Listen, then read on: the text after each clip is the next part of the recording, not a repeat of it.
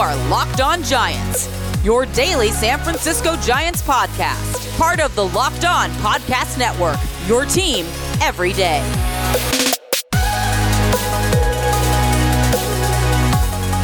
Welcome back to Locked On Giants Baseball, part of the Locked On Podcast Network, your team every day. My name is Ben Kaspick, and on this show, we provide daily episodes Monday through Friday, approximately 15 to 20 minutes in length, talking about the San Francisco Giants in a way that's data driven and rational, but also simple, passionate, and accessible to all. Coming up on today's show, we're going to talk about what went down on Friday, with all teams needing to protect players eligible for the Rule 5 draft by adding them to the 40 man roster if they so chose. And the Giants did this. They added four prospects to their 40 man roster, and this meant they had to DFA three players off the 40 man roster. So we'll talk about what went down, what the ramifications are, and what's to come next in the winter. But before we get into it, a little bit about me. I've been a contributor for the baseball analysis sites Beyond the Box Score and Rotographs, which is part of Fangraphs. I started a Giants podcast called Covecast in 2015 and then joined the Locked On Podcast Network prior to the 2019 season. And so the story of the day is certainly last Friday's decision that the Giants had to make about protecting players from the Rule 5 draft by adding them to the 40 man roster the way that works and kind of to make sense of why teams have to do this, it's basically that players who have been in an organization for a certain amount of time and have not yet been added to the 40 man roster, they get an opportunity to go to another team if teams neglect to add them to the 40 man roster.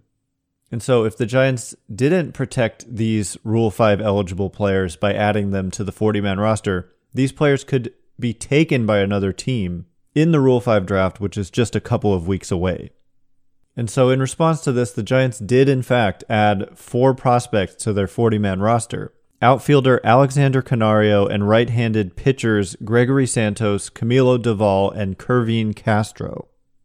So, in response to this, the Giants had to DFA three players off the 40 man roster because it was over 40. And so they DFA'd former first round pick Chris Shaw, catcher Aramis Garcia, and right handed pitcher Jordan Humphreys. Shaw and Garcia had seen time with the Giants over the last few years, except not in 2020. And Humphreys was acquired in the Billy Hamilton trade with the Mets.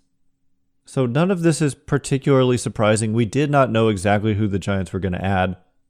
I had speculated that Doval and Canario were the most likely, so Gregory Santos and Kervin Castro could be seen as mild surprises, except maybe only to me. I think people with more knowledge about this.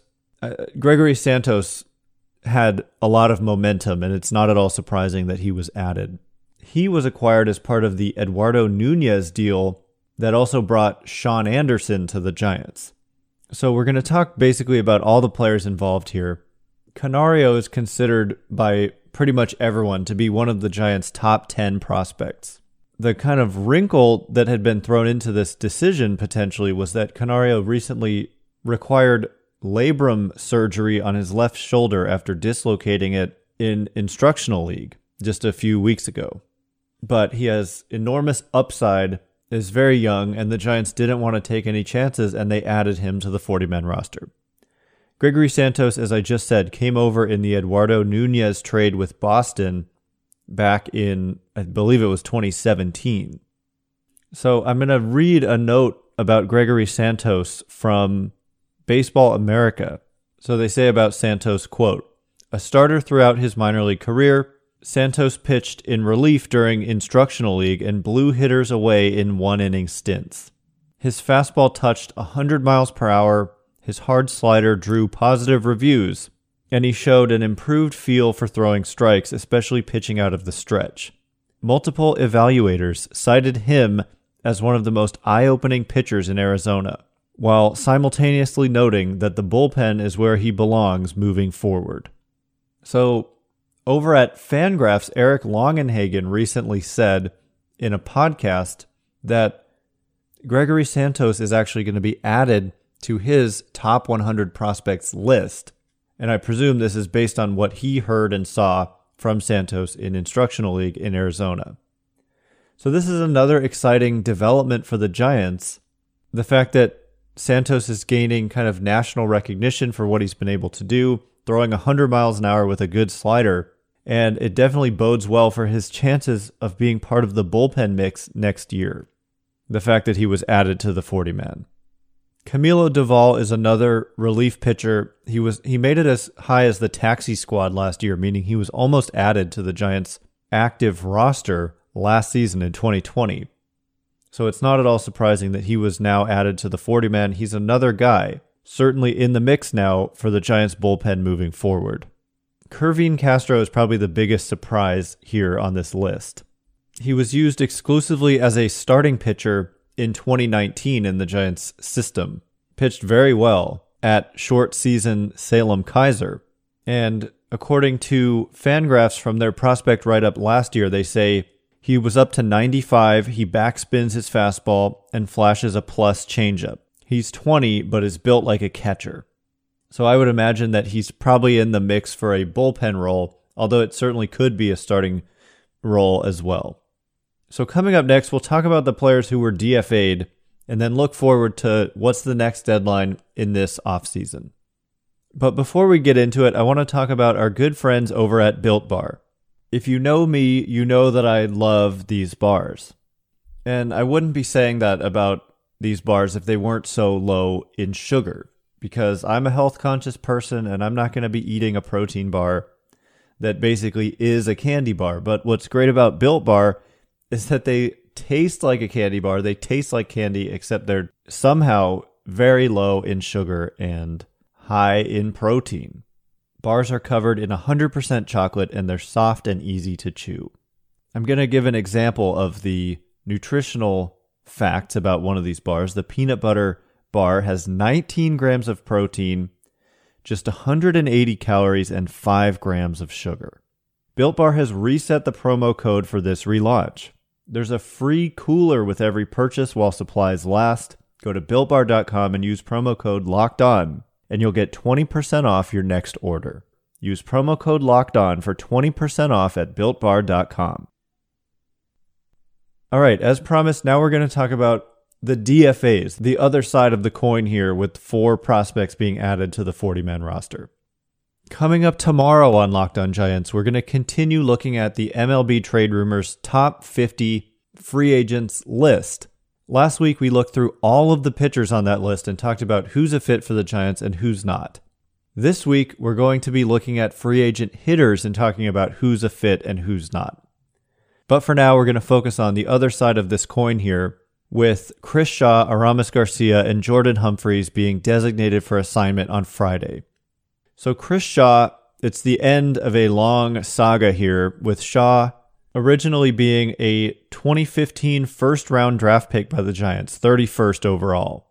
He accumulated 82 major league plate appearances spanning from 2018 to 2019. Played in 22 games in 2018 and 16 in 2019. 38% strikeout rate, 153 average, 244 on base, 222 slugging it's certainly a small sample, and some other team is probably going to give Chris Shaw a shot. But the fact is, this was a player that was not drafted by this new front office regime. And frankly, it's not the type of player that they've shown any interest in having. He's a high strikeout guy, kind of a free swinger. I mean, the power is legit. This guy has tons of power, but from my perspective, he was going to struggle at the major league level and he always has. He does not have that kind of discipline that this front office covets, and frankly, that is necessary to be a good major league player. He doesn't add any defensive value really. He's a certainly a fringe outfielder, I would say, and his better position is probably going to be first base. But you really need to hit to be a first baseman, and he's just, you know, probably going to struggle with those kinds of chase rates, inability to be disciplined. He was just a, a wild free swinger. Some team may give him more of an opportunity, but it was apparent under this new regime, they never gave him a shot. And it was apparent that he wasn't really in their plans. So finally, it's the end of an era there with Shaw being designated for assignment. To me, it's not like a, a shocking move or one that's likely to come back to bite them. Aramis Garcia, it's kind of a similar story that I'm not surprised that this happened. He was a Giants' second round pick in 2014, 52nd overall. He's seen time with the Giants in 2018 and 2019 as well, striking out 47% of the time in 111 plate appearances. 229 average, 270 on base, 419 slugging. There's a lot of unsustainability even in the performance that he had in this small sample. For example, in 2018, he had just a 308 on base, but it required a 500 batting average on balls in play. He, to me, has always looked like a good defensive catcher, but he's no longer young. He's going to be 28 years old in January. And I thought, I thought, I said this the other day that um, Chadwick Tromp had probably taken over for me as a better prospect, even. And I think Tromp fits what the new regime is trying to do a little bit better as well because he seems to be a platoon guy, uh, has done really well. I mean, did really well this year in a tiny sample, of course, against left handed pitching. But we saw it. I mean, anecdotally, I've seen him take good at bats against lefties, really have some power against lefties. And I really like what I've seen defensively out of Chadwick Tromp. And Tromp is like three years younger than Aramis Garcia and has more minor league options. So I just thought Tromp had passed him by. Giants also had Joey Bart on their 40 man roster and, of course, Buster Posey. Patrick Bailey was the Giants' first round draft pick this year, so he's probably ahead of Aramis Garcia on the depth chart of possible future catchers. So, not at all surprising to see Aramis Garcia DFA'd. He was also hurt this year, had a good shot of making the team out of spring training, ended up with a serious injury, and missed the entire season. So he's rehabbing still. It's possible he could be back in the organization, but I think he would probably prefer to be elsewhere given what I just said about all the catching talent on the Giants in the Giants system. Lastly, Jordan Humphreys acquired for Billy Hamilton in a trade with the Mets. Humphreys has been hurt, and so I'm not at all surprised to see him DFA'd here. He's pitched just two innings since 2017 in professional ball. I know that he he didn't go to the alternate side even though they maybe wanted him to because of a personal issue.